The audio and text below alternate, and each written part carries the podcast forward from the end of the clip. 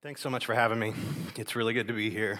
Um, I told Dad if he wanted me to preach uh, right away, I'll be frail. It's been a long three years, um, and there's been a lot that has gone on. So I just really appreciate you guys having me. It's going to be more of a talk, and even as I was sitting down thinking about what to share and how, I'm like, I can't even think about this without crying. So I don't know what I'm going to be able to share. See, I, I knew I was encouraged when I saw you guys come in. I thought about making you guys in charge of my time because I know you wouldn't care if I went for hours. Uh, everyone else can just deal with that. Uh, so, anyway, thank you so much for having me. It is a blessing. Um, and, uh, you know, I was away for three years. We had our daughter uh, eight months ago. Um, yeah. So, you can already tell I can't t- share much about that. It won't work. Um, but it's, it's been a blessing. It's been a challenge. The, the COVID restrictions in Hong Kong are very, they're very cautious. It's a densely populated place, so I, I respect and understand it. Uh, I got no hate in my heart for uh, China and for how they're, they're handling uh, Hong Kong. Uh, I will say I do need to be careful about what I say as it airs on Facebook. That's the kind of stuff that I have to think about uh, now. But I'll also say this um, I'm, I'm, allowed to be there legally. I've got a, a form from the Education Bureau that says uh, this person can only teach Bible at Christ, the Christian school uh, in, uh, in Hong Kong. It's just a complicated relationship between uh, the level of independence Hong Kong has and the, the level that is being challenged uh, by their owners, which is, which is the Chinese government. If you're interested in that uh, geopolitical quagmire, feel free to research that on your own. I'd be happy to talk to you about it later, um, but I don't want you to fall asleep right now. So we'll hold off. Uh, but it's something I have to pay attention to, and my school leaders keep a pulse on. Um, uh, but as you shouldn't be too surprised to hear, there are good, godly, faithful Christian people all over the world in every context, um, in every situation you see on the news. Just know that there are Christians there. There are Christians in Russia. There are Christians, godly, faithful, evangelical Christians in Ukraine. Uh, there are Christians uh, dealing with the evils in the world in every context. And the context I'm in, I get to see that uh, in an up close, unique way. So I just want to share briefly about that uh, before we move into the text uh, that Dad assigned. I think he's giving me payback a little bit. You know, he's like, after nine years of marriage and three years out of Hong Kong, why don't you come talk about singleness? Uh, everybody's favorite topic. Set you up for a win here. Uh, and then yesterday, he's like, come with me into town. Uh, we'll take the convertible. And so now I looked like a cooked lobster. Uh, it's payback. It's payback for keeping the granddaughter away for eight months. Uh, so I'll, I'll, take my licks with joy. Uh, in any case, uh, moved to Hong Kong three years ago. My wife and I were in South Korea before that. She had taught in South Korea before we met uh, in the West Coast. Um, my life journey is a meandering, wild set of logistics, so I won't bore you with that. Uh, but we met at a church plant in Portland, Oregon. Uh, we were in the South, uh, the South, the Northwest for a couple years. Uh, and then we moved. We've averaged a new apartment a year, so we're in our ninth. This will be the first time we haven't moved. Uh, thank, thank God for our landlords, very uh, good, godly people we found out uh, along the way, Christians, Chinese Christians. And, um, and so we were in South Korea and we, we had this open door, uh, as sometimes happens, uh, that we weren't expecting. And uh, so we went to Hong Kong, and I teach at, a, at an international Christian school. I'm the department head for a Bible department, a team of six in the uh, middle and high school. It's got an American curriculum. Same accreditors as Woodford Christian School, the Association of Christian Schools International. And uh, so that's kind of our network. They also accredit schools in mainland China. So we talk to them a lot uh, to figure out all of the creative ways that we can keep doing what we're doing, even when we're not allowed to. Um, and so we're currently allowed to, but uh, so far uh, we have some sister schools in Hong Kong, and some of them are dropping their religion or their Bible programs. And so to get ahead of some of the changes, we're the only one left, I think, that has a kind of a full throated evangelical Bible curriculum. Uh, the makeup of our students has changed. The demographics in Hong Kong are changing fast. Pretty much anyone who can leave is, so all the rich people. Um, and so we're getting a lot of locals uh, who don't know English as well. Um, uh, and so I just want to share about the, the blessing behind that. And that's that my school decided to hire my wife. Um, she was teaching at a university, she's a, a lecturer in English language, uh, uh really, really good at it. And so she's coming to start the first um, kind of English as a second language program at our school. So we'll be on the same schedule for the first time in three years. She taught at Hong Kong University for the last, ever since we moved there. And just to give you a sense of how strict the COVID protocols were, out of two years of full time teaching, she was on campus for two weeks.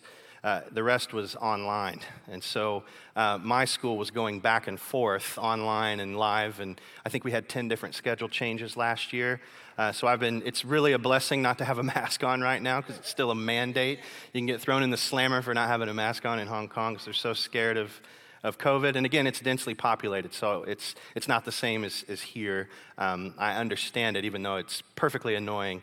Um, and uh, I feel like I'm able to breathe for the first time uh, in a long time.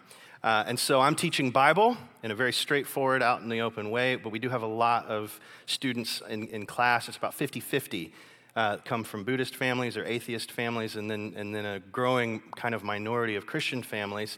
And so you can imagine the situation. All right, I've got, I've got quite a mix. And uh, by the grace of God, my student reviews have consistently been, been high, um, uh, which does matter a lot in our context. And again, so many thoughts come to mind about what to share. I just want to share one kind of case study for you to kind of know our context and just how complicated it is. Um, some of the families are very influential. Um, and some of them run companies that I can't legally invest in because of sanctions. So get this sense of the complications. I've got a student in my class learning Bible, and their parent, multi billionaire tech firm run in mainland China. And uh, we're on different planets. You see what I mean? I'm, I'm, like, I'm from Kentucky. I don't understand this tech guru Chinese billionaire. And one of their kids graduated, and I tracked uh, one of them down, and I said, Why do you send your kids to our school? And he said, This is the best experience that my kids could have. I don't know what his faith convictions are. He would never share that with me. Um, but that's the opportunity that we're trying to work with. Um, and so, and now my wife gets to come and participate. So as things change, uh, I just see opportunity. If they open up the border again and we get a lot of mainland students, I'm like, that's what I'm here for. I, I mean, I'm here for that challenge. I didn't come here for comfort. I didn't move across the world to be comfortable. Um, you know, sometimes I wonder why I feel that way. but uh, but that's, that's what God does. We all have our trench that we work in, and we all have it. And, and so that's mine and my wife's um, and my colleagues, wonderful colleagues. My school has 1,200 kids, K through 12, um, a faculty of about, I think, 250. It's a big school. It's a well respected school by the community. And so just pray for us. I guess that's why I'm sharing. Just continue to pray for us, please.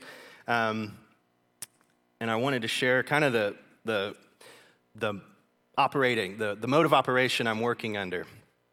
I spend a lot of time in the prophets thinking about myself because of kind of the devastating, the, the, the decline that the people and the city of Hong Kong are facing.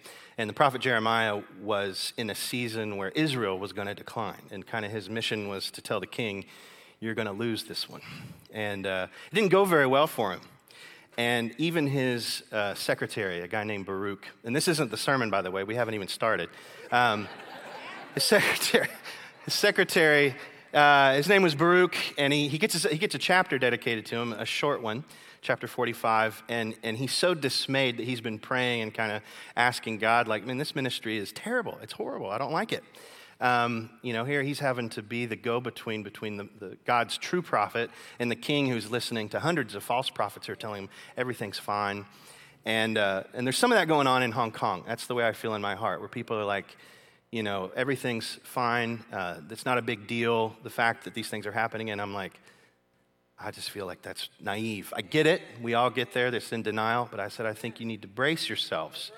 Um, and so God speaks through Jeremiah uh, to Baruch in this chapter. And I take some comfort in what he says, and also in the fact that Baruch's kind of a second hand man. He, he's, he's playing second fiddle to Jeremiah. It's easy to believe that he might be forgotten in kind of the big picture that's playing out, and yet God gives Jeremiah a word specifically for him. And so if you feel forgotten, um, God, will, God will give you a word too. You're, you're not forgotten. God sees you. And so I share this with the Christian families I work with. Anyway, this is the chapter. I just want to read it and share briefly. So this is what Jeremiah the prophet told Baruch, son of Neriah, in the fourth year of Jehoiakim, son of Josiah, king of Judah After Baruch had written on a scroll the words Jeremiah was then dictating, because he was his secretary, he says, This is what the Lord, the God of Israel, says to you, Baruch. You said, quote, Woe to me. The Lord has added sorrow to my pain. I am worn out with groaning and find no rest. I don't know if you can relate to that. Um, I found no rest last night. Uh, the only thing harder than an eight month old is an eight month old with jet lag. So, going on fumes. Uh, the Lord said uh, to Jeremiah, Say this to him, Baruch. This is what the Lord says I will overthrow what I have built and uproot what I have planted throughout the land. Should you then seek great things for yourself? Seek them not, for I will bring disaster on all people, declares the Lord. But wherever you go, I will let you escape with your life. So, that might not sound like an encouraging word, but it is to me. Depends on your context. And not everybody's in the same season. But there is a, there is a sense of a strong amount of change. Uh, you can you maybe feel it a little bit when the identity of your country is changing. I think we can all relate to that, but it, sometimes it's more severe and there's a long way to fall than others. And, and Hong Kong has really faced that. And so, my encouragement to my people I also do youth ministry at a Chinese church that wanted a, an English speaking youth pastor. I'll leave that out for now, but I share this with them too um, that God has given us our life and our time. We may not seek the great things. We might not have, in their case, some of the freedoms that we, they were used to. That doesn't mean we can't do God's work and, and fulfill His kingdom and His purpose, and we'll keep doing it to the best of our ability. The last thing I'll share also from Jeremiah is kind of to explain kind of how I feel uh, about what we're doing because it has been a real challenge. Uh, I don't want to make light of that. As many, as much as it is a blessing, and as Dad shared, uh, I get prayer support from you guys, but um, you know it's a it's a tuition-based school. I get my wife and I get paid. We're taken care of. Hong Kong's the most expensive city in the world, uh, especially for expats. Uh, but our school subsidizes the things that we need. Um, I'm even able to. I'm doing a religion education uh, program that's recognized by Hong Kong so that it will help secure me if they start getting, uh, you know, choosy about who to let teach and who to let be there and who to give a visa to. Um, I'm able to, to pay for that uh, on my own and, and, do that just to kind of let you know some of what we're facing and how creative we're trying to be. Um, but it is a challenge, and I think about could we do something different frequently? Because it, it's, it's been hard. But Jeremiah also shares this, and uh, it's Jeremiah 20, verses 7 through 9 and he's, he's upset. He hates what he's having to do. And he kind of shares this with God, but then he ends with why he's going to continue doing what he's been asked to do. And he, Jeremiah says this, maybe you can relate, all right? This might be, this is real talk, is what we call it. Um, he says, Oh Lord, you deceived me, and I was deceived. You overpowered me and prevailed. I am ridiculed all day long. Everyone mocks me. Whenever I speak, I cry out, uh, proclaiming violence and destruction because that's what he said is going to come. Babylon is going to destroy Israel. It wasn't a popular message. Um, and he says, So the word has brought me insult and reproach all day long.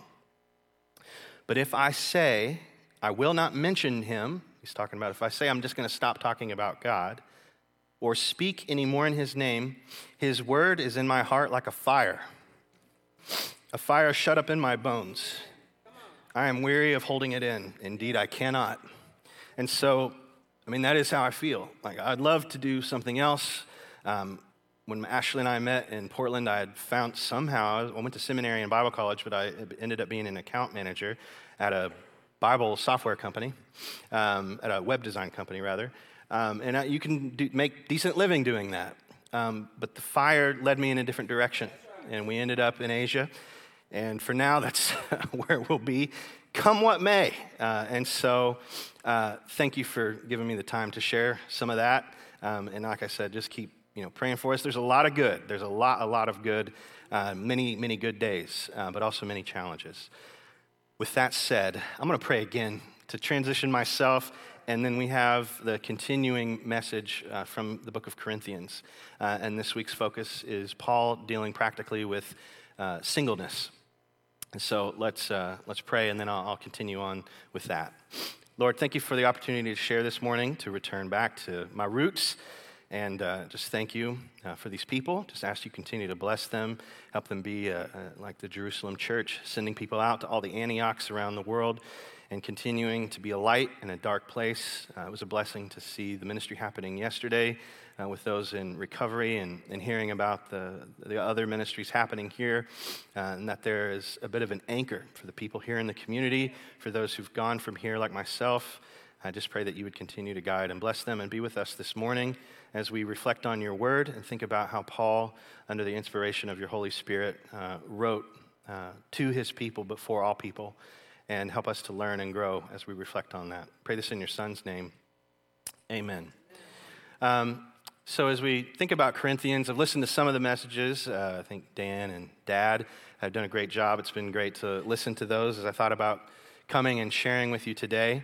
Um, and uh, just the background of Corinth is, is uh, a bit mesmerizing. Uh, I, again, I won't you know, belabor it, but I, I, get lost in those kind of things. You know, as a Bible teacher, you like to nerd out on all the archaeology and things like that. Uh, but one, one thing uh, that stuck out as I was digging back into the background of Corinth is the thing that made it such a place of debauchery, kind of a very pagan forward place, is that it was uh, a place of, of commerce. It was a port city. And so um, there's a pastor uh, in, in New York who's big on urban church planting. And one of the things he said, Pastor Timothy Keller, um, and one of the things he says is, you know, when you have lots of people in a densely populated area, you get all the benefits of lots of God's image bearers coming together and the creativity and the economy and things like that. And you get all the negatives of every kind of iteration of sin you can imagine. So the creativity is kind of going in both directions, and you find these amazing things are happening, and these unbelievable, depraved things are happening too. And Corinth embodied that. And so I can imagine Paul as he passed through there and planted there and met Priscilla and Aquila who were able to help him there, how excited he would have been with his wiring and with his gifting to say, We're going to have an outpost here, a very prominent one in this port city that has so much influence, in the historic city.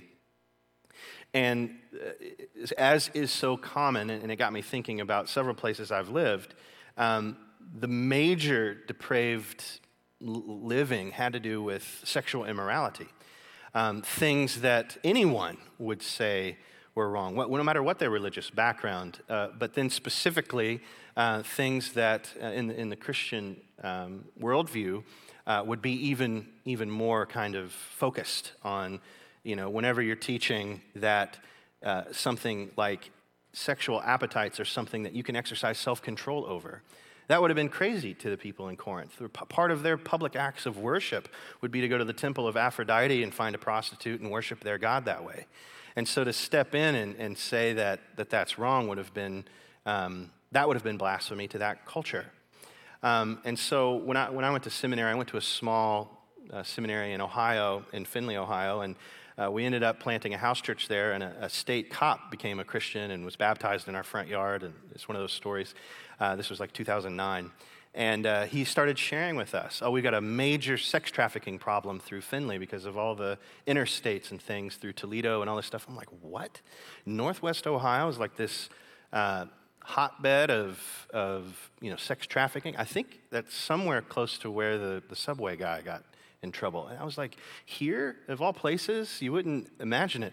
Of course, when I was in the Northwest, in Portland, um, talking to police officers we met from church there. Same story.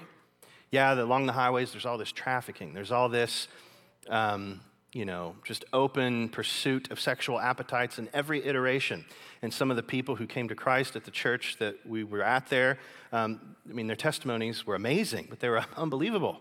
Um, you know, prostitutes of, of every kind of, of background um, that you can imagine, thankfully finding Christ, but just that it, people come together and find ways to pursue their sexual appetites in, in these kind of animalistic ways. Um, and that's what Paul is dealing with. And his focus throughout the book is both the gospel, of course, but then it also its implications in all these case by case situations.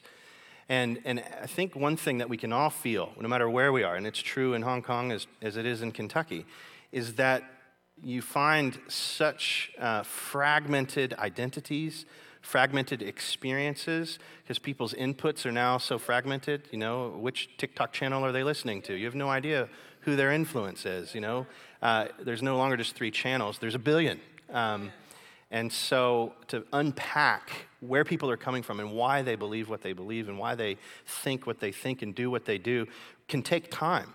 And so that's why Paul will sometimes say, I don't have a word from the Lord specifically on this. He's, he wants to be careful not to create a policy that does harm on a unique situation. He says, But I'm going to give some wisdom as someone you can trust on this case. And so he, he kind of does that. And what he's trying to tease out is there's the gospel that Jesus died for your sin. You can come to him and be saved. But then when you work it out in your life and in practical ways in your community, um, it can take on a different flavor depending on the situation. And so I want to read through uh, this a couple of passages here in Corinthians and just make some comments on his situation. Then I just want to make three simple points, and then I'll, I'll wrap it up. That's how I'm restraining myself this morning. So he starts uh, dealing with singleness, and that's what we're going to focus on. There's a lot of other things happening in this passage, but he starts in 1 Corinthians 7, verses 8 and 9. He just makes an introductory comment. And he says, Now to the unmarried and the widows, I say, it is good for them to stay unmarried as I do. But if they cannot control themselves, they should marry, for it is better to marry than to burn with passion. Now, one of the things I want to comment on is, is just what a blessing it is that uh, you go to church and get such a forthright statement about, he's talking about burning with passion for sex, right? And I think, I mean, I meet, I mean, some of my students are totally unchurched or pre churched, and, you know, they hear me say things, I didn't know that you know, religious people talked about things like this. I said, I'm just quoting the Bible. It talks about everything. You know, you thought Game of Thrones was interesting. You haven't read the Bible, okay? It's much more interesting. It gets, and it's safer and, and better and, and will lead you down a safer path because they watch everything. There's nothing off limits now. Um, and so that he is dealing with this reality straightforward and direct. And uh, I know it's true everywhere, but, but passivity takes on a, a special flavor in uh, what we can call Confucian cultures. This is Korea, Japan, parts of China. And the way they, they try to deal with problems, and, and there's uh, cultures are different and have their good and their bad, but they like to go around problems. They don't like to be direct often. And so I wonder sometimes why God put me there because I'm not that way. I'm very direct. Have you met my mom? I take, I take my cues from her, right? Uh, you know, it's like I'm gonna go bull in a china shop uh, here in, in, in, China and, and just, uh, but God somehow uses it. You know, he, he, I think Paul was like that. He, he didn't fit all these different contexts, but he blessed those people because he was kind of pierced through some of the, the sacred cows that would have prevented them from dealing with something. So I pray to God that's what I'm doing and not just, you know, being viewed as the American who has no idea what he's talking about, uh, you know, abusing all of the social mores everywhere I go. Uh, but they say they love me, so I'll take it. Uh, take it as a blessing. And that's what Paul is doing here. Another thing I want to say before we continue is uh, how he creates this, this narrative that is lost today. And again, it's that not pursuing every sexual appetite is an option, at least for a season, potentially for a life. And we'll get into the context of Corinth because it's clear throughout the Bible that marriage is, is somewhat of the goal. It doesn't mean it's true for everyone, but it's certainly not something that uh, we, we throw off as something gross.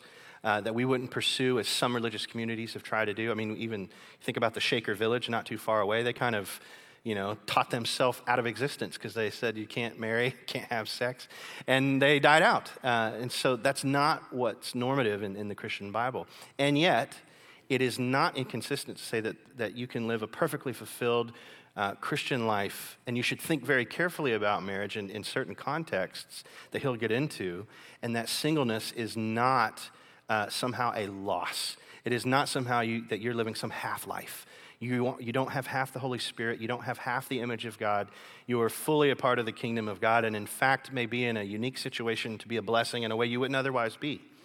It may not be what is normative, it may always be a minority in the world or in a community, um, but it doesn't mean that you, you've done something wrong or that you're doing something wrong or that you are wrong. And so as we go through this, just, just keep that in mind um, that, that this would have been awkward for them the way it would be awkward for us. And I'm going to skip down to verse 25 through verse 38. Maybe I'll just go ahead and read through uh, and comment at the end because uh, I could easily take your whole day. I don't want to do that. Uh, I've got like 20 hours a week with students. I've only got one here, half of one here, so let's, let's get it going. Uh, he says this, starting in verse 25 uh, Now about virgins, I have no command from the Lord. This is what I was talking about earlier. He said, it's, This is one of those unique situations. I'm just going to provide some wisdom um, based on some principles of what we know from God's word. But I give judgment as one uh, who by the Lord's mercy is trustworthy. Because of this present crisis, I think that it is good for a man to remain as he is. And don't read him saying a man is somehow ignoring that there are women in, in the church too. Uh, it wasn't as, it, it, women would have heard this and say, he's talking to me. They, they wouldn't have seen it as somehow being left out. Um, and just keep that in mind. It's, it's an old book. They, they, um, if, if he had been aware of the sensitivities of today, he would have made a comment on it, I guarantee it. Um, but he says, because of this present crisis, they were going through a lot in Corinth. There was, there was, a, there was a oppression. There was, um, think about what Christians in Syria might be going through. Christians in Russia, Christians in Ukraine, Christians in Afghanistan. They're there. What would, how would you think about starting a family in such a context? He's saying we've got to think carefully about how to best use our time and, and so he'll get into the weeds here. So just, just kind of pull yourself into their context before we think about what it means for us. That's a good interpretation. Are you pledged to a woman? Are you pledged to be married? He says, Do not seek to be released. Are you free from such commitment? Do not look for a wife. He's kind of saying it's time to circle the wagons, so to speak. But if you do marry, you have not sinned. And if a, a virgin marries, you know, she has not sinned. But those who marry will face many troubles in this life, and I want to spare you this. Okay, so he's speaking contextually. Again, he's made it clear I'm not making a policy, I'm dealing with person by person right now. What I mean, brothers and sisters, is that the time is short. From now on, those who have wives should live as though they do not. Those who mourn as if they did not. Those who are happy as if they were not. Those who buy something as if it were not theirs to keep those who use the things of the world as if not engrossed in them. For this world in its present form is passing away. And while what he's saying here is true at all times, again, when you think of those contexts where kind of the heat is on, right, where the pressure, particularly on, on Christians, uh, is, is on in a, in a severe way, uh, that he, he's trying to remind everybody as much as we always need to remember the temporary life we have here, um, whenever the heat is on, you got to think real hard about what's the gospel kingdom focus in your life and what is the best way to utilize the time you have. For some of you, it will be marriage. He's not saying no. But for some of you, maybe think a little bit harder about the opportunities that singleness would provide. And that's so countercultural, right? He goes on to say, I would like you to be free from concern an unmarried man or a person is concerned about the Lord's affairs, how he can please the Lord. But a married man is concerned about the affairs of this world, how he can please his wife. And, the, and his interests are divided. An unmarried woman or virgin is concerned about the Lord's affairs. Her aim is to be devoted to the Lord in both body and spirit. But a married woman is concerned about the affairs of this world, how she can please her husband. Now, notice he's speaking in a generic way. It's not like how somehow every single person is like the pinnacle of godliness, right? Um, but he's saying is the opportunity for certain kinds of godliness are available in, in these unique situations. And another thing, uh, just if you're single, whether for chosen or unchosen reasons, or because of never having been married, or because of loss, you're acknowledged in Scripture, and your full membership and, and ability to participate in the kingdom of God is recognized in Scripture. Don't feel lost in a, in a married world. You are part of a married world because at the end of the day, marriage is temporary too. And we're all part of the grand marriage with Christ and the church. And that's what all marriage points to anyway. And everyone in every condition and situation is part of that. And so, as he's speaking here, just keep that in mind. And that the overall thesis, the overall point that he's making is we have to think hard about what the output of our life is into his kingdom, whatever our station in life. And he goes on in verse 35 and says, I am saying this for your own good, not to restrict you, but that you may live in a right way, in undivided devotion to the Lord. Of course, married people can do that too, right? It just adds complexity. Adds complexity. If anyone is worried that he might not be acting honorably toward the virgin he is engaged to, and his passions are too strong and he feels he ought to marry, he should do as he wants. Any, anyone should do as they want if they are in that situation. He's being clear that he's not making a policy against marriage. He is not sinning. They should, not, uh, they should get married. Um, here in verse 36. Then in verse 37, he says, But the man who has settled the matter in his own mind, who is under no compulsion, but has control over his own will. Imagine that. Is that even possible? They would ask. My students literally ask me this. That, how is that even possible? Like, let's talk about that. And who has made up his mind not to marry the virgin, this man has, has also done uh, the right thing. And then he kind of ends with an emphasis in this section. In verse 38, he says, So then he who marries the virgin does right, but he who does not marry does better. Sounds kind of a, like a, higher, a spiritual hierarchy. Um, what he's saying is he's done the harder thing. Right? He's done the harder thing in this present crisis. Has done the harder thing, and he is trying to make sure that that is honored. And I, you know, as someone who got, wasn't married until I was in my late twenties, I remember you know the kind of comments that would get made. You know, what's wrong with you? I was like, well, I didn't know that anything was, but thank you, thank you you know? Uh, at least I have, at least I don't have the emotional intelligence of a python. I appreciate that, yeah. Um, at least I have my manners. Uh, and we want to avoid that, right? We don't want to act like that. I mean, some people maybe have done something that has set themselves up in a certain way, but we don't want to assume those things. I love how Paul's able just to go right at it. I want to make a few points. First of all, that singleness does not equal isolation. That's really what's that's what's at stake when it comes to being an image bearer of God. Uh, and if I can get deep with you for a second, uh, I don't even know what time it is. I'm not going to look. Um, there's no, there's no class bell. I'm going to I'm to relish it. Uh, in the beginning, uh, in Genesis, we get a front row seat to what it means to be made in the image of God. And it's easy to take chapter 2, where, you know, he, God looks in chapter 218, and, and the Lord said, It is not good for the man to be alone. I will make a helper suitable for him. And it's easy to say, well, somehow the image of God is incomplete in us if we're not married. And we have to be careful to take a step back and say, of course, it's about marriage, but it's also the first relationship of any kind. It's the first friendship, it's the first human community. And what's happening with, with Adam and Eve in this context is kind of pregnant with all of that. It's not just marriage. And so, what it means to be living as an image bearer of God created in his image. And again, I'm going to get deep with you that he is a, a God of three persons in one being, right? My, my Muslim friends hate this. They think we're blasphemers because we teach that the Trinity, God the, God the Son, God the Spirit, God the Father, as one being. It's a, it's a mystery, but part of being made in the image of a Trinitarian God is you're made in the image of a community. It doesn't mean that you can't experience that community uh, with, without being married. It means you can't experience it in isolation. And so, what is at, what's at stake uh, for us is just to remember that we're, we're made for community, community, especially with other believers. And, and for many of us, perhaps most, that's going to be expressed in a unique way in marriage. But for all of us, um, marriage in general, we, we worship God through that, through our participation in, in the marriage of others. Uh, I knew as a single person for a long time, I got to a place where I'm like, you know, marriage in general is about my holiness, not just my happiness. And so I started to celebrate the marriages around me and participate in whatever way uh, I could to see them be successful. And what happened to me? Of course, I learned a ton from that. I, I felt like I was becoming uh, the right person for marriage instead of seeking the right person to marry.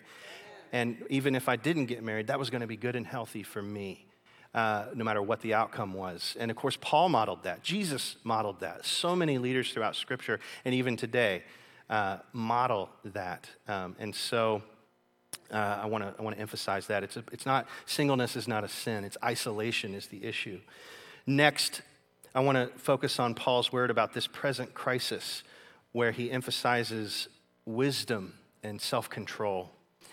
And again, I, I could wish I could have focused all, com- completely on this because I think about my students, especially with um, Hong Kong's interesting in that it's got both Eastern and Western culture. And so you're dealing with all the, the paganism, but you're also dealing with all the secularism. The students are influenced by both. And part of that is, is definitely the, the, the the gender identity and trans identity, and all of those are represented in my classes. Imagine the landmines I'm able to walk over in that. And yet somehow we make a good connection, and, and they respect and love me, and they know I respect and love them.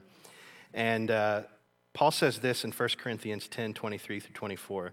He said, I have the right to do anything you say, but not everything is beneficial. I have the right to do anything, but not everything is constructive. No one should seek their own good, but the good of others. I just want to emphasize wisdom and, and self control. Um, and that is a lost art, lost science, lost everything in our culture. The idea that self control would equal that. And whenever you find someone, especially someone who's come out of that lifestyle, who's living a chosen single life, as there are many, probably our greatest apologists today will be people who've left that lifestyle and are now living either in a, in a, a, a God blessed uh, heterosexual marriage or uh, as single people. I think of Sam Allberry. I think of um, several people who've written books. Uh, uh, Rosaria Butterfield, who writes for the Gospel Coalition, coming out of a lesbian lifestyle. Rebecca McLaughlin, uh, PhD from Cambridge in literature, writing about uh, her life now married with kids. Um, these are some people who modeled that so well, and I just I buy their books and hand them out like candy to our students. And, and it's, it's crazy to them to think that choosing to have self control would make you happier than giving in to your appetites. Um, and so, uh, those who, who practice that, that singleness, especially that celibacy, are such a blessing. And so, we need you desperately in this age. Lastly, singleness in our society. Um, something when I was in high school, um, I spent uh, I was married late partly by choice. I spent some time reflecting on this verse in, in a myriad of ways. I, I contemplated becoming a monk. Uh, I do not have the gift of celibacy. I've realized that. And so I started this journey of at least being the right person to be married. And this was a passage that stuck out to me that, that Paul shares with Timothy.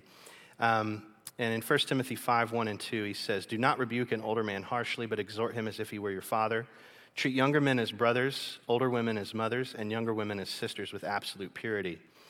And as I read that, I, I felt like, you know, I've got three younger sisters. And I said, I don't, I don't know what the outcome of, of my life will be, but in every relationship I have, I want it to be godly. And so I started with all my relationships. And when I worked in tech in Portland, you can imagine how people would look at me when I'd be like, I'm going to treat you like a brother.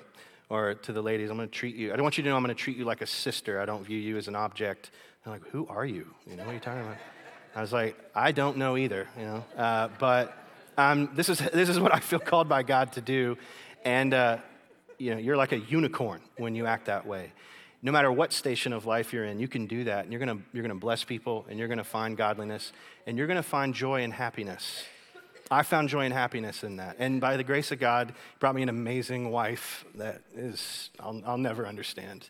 Um, and so I, I, pray that joy and happiness for all of you. And if you're single to your dying day, you're not, you, there's nothing wrong with you.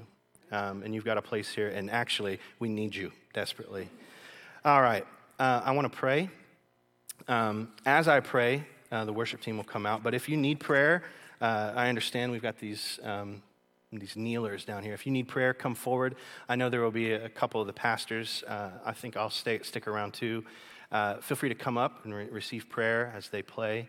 Um, and uh, again, thank you so much for letting me share and for dealing with all the emotions. I'm not in my normal, my normal self, but I'm home, so I can, I can be myself. Thank you. Yeah.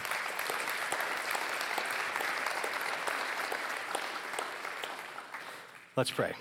Lord, thank you for this day. Thank you for your word. Uh, thank you for um, all the varieties and complexities of life that you reach into, that you redeem, uh, that you bless, uh, that you redirect, um, that you can draw straight lines with broken sticks, that you can do anything. You do all things with your power, with your mercy. Um, Lord, you, you gave us, uh, through your being created in your image, immense power of choice. And we have taken that choice and abused it in every which way as a people and as individuals. By nature and by choice, we've turned to sin, and yet you sent your son. Instead of condemning us, as you have every right to do, you've sent your son to save us uh, and we can see redemption out of the, the worst of scenarios. Paul himself is a murderer, yet coming through the inspiration of the Holy Spirit to write uh, so much of the New Testament, to speak to us as he does today. Lord, we have that same Holy Spirit, the same Holy Spirit that inspired your word, that rose Jesus from the dead.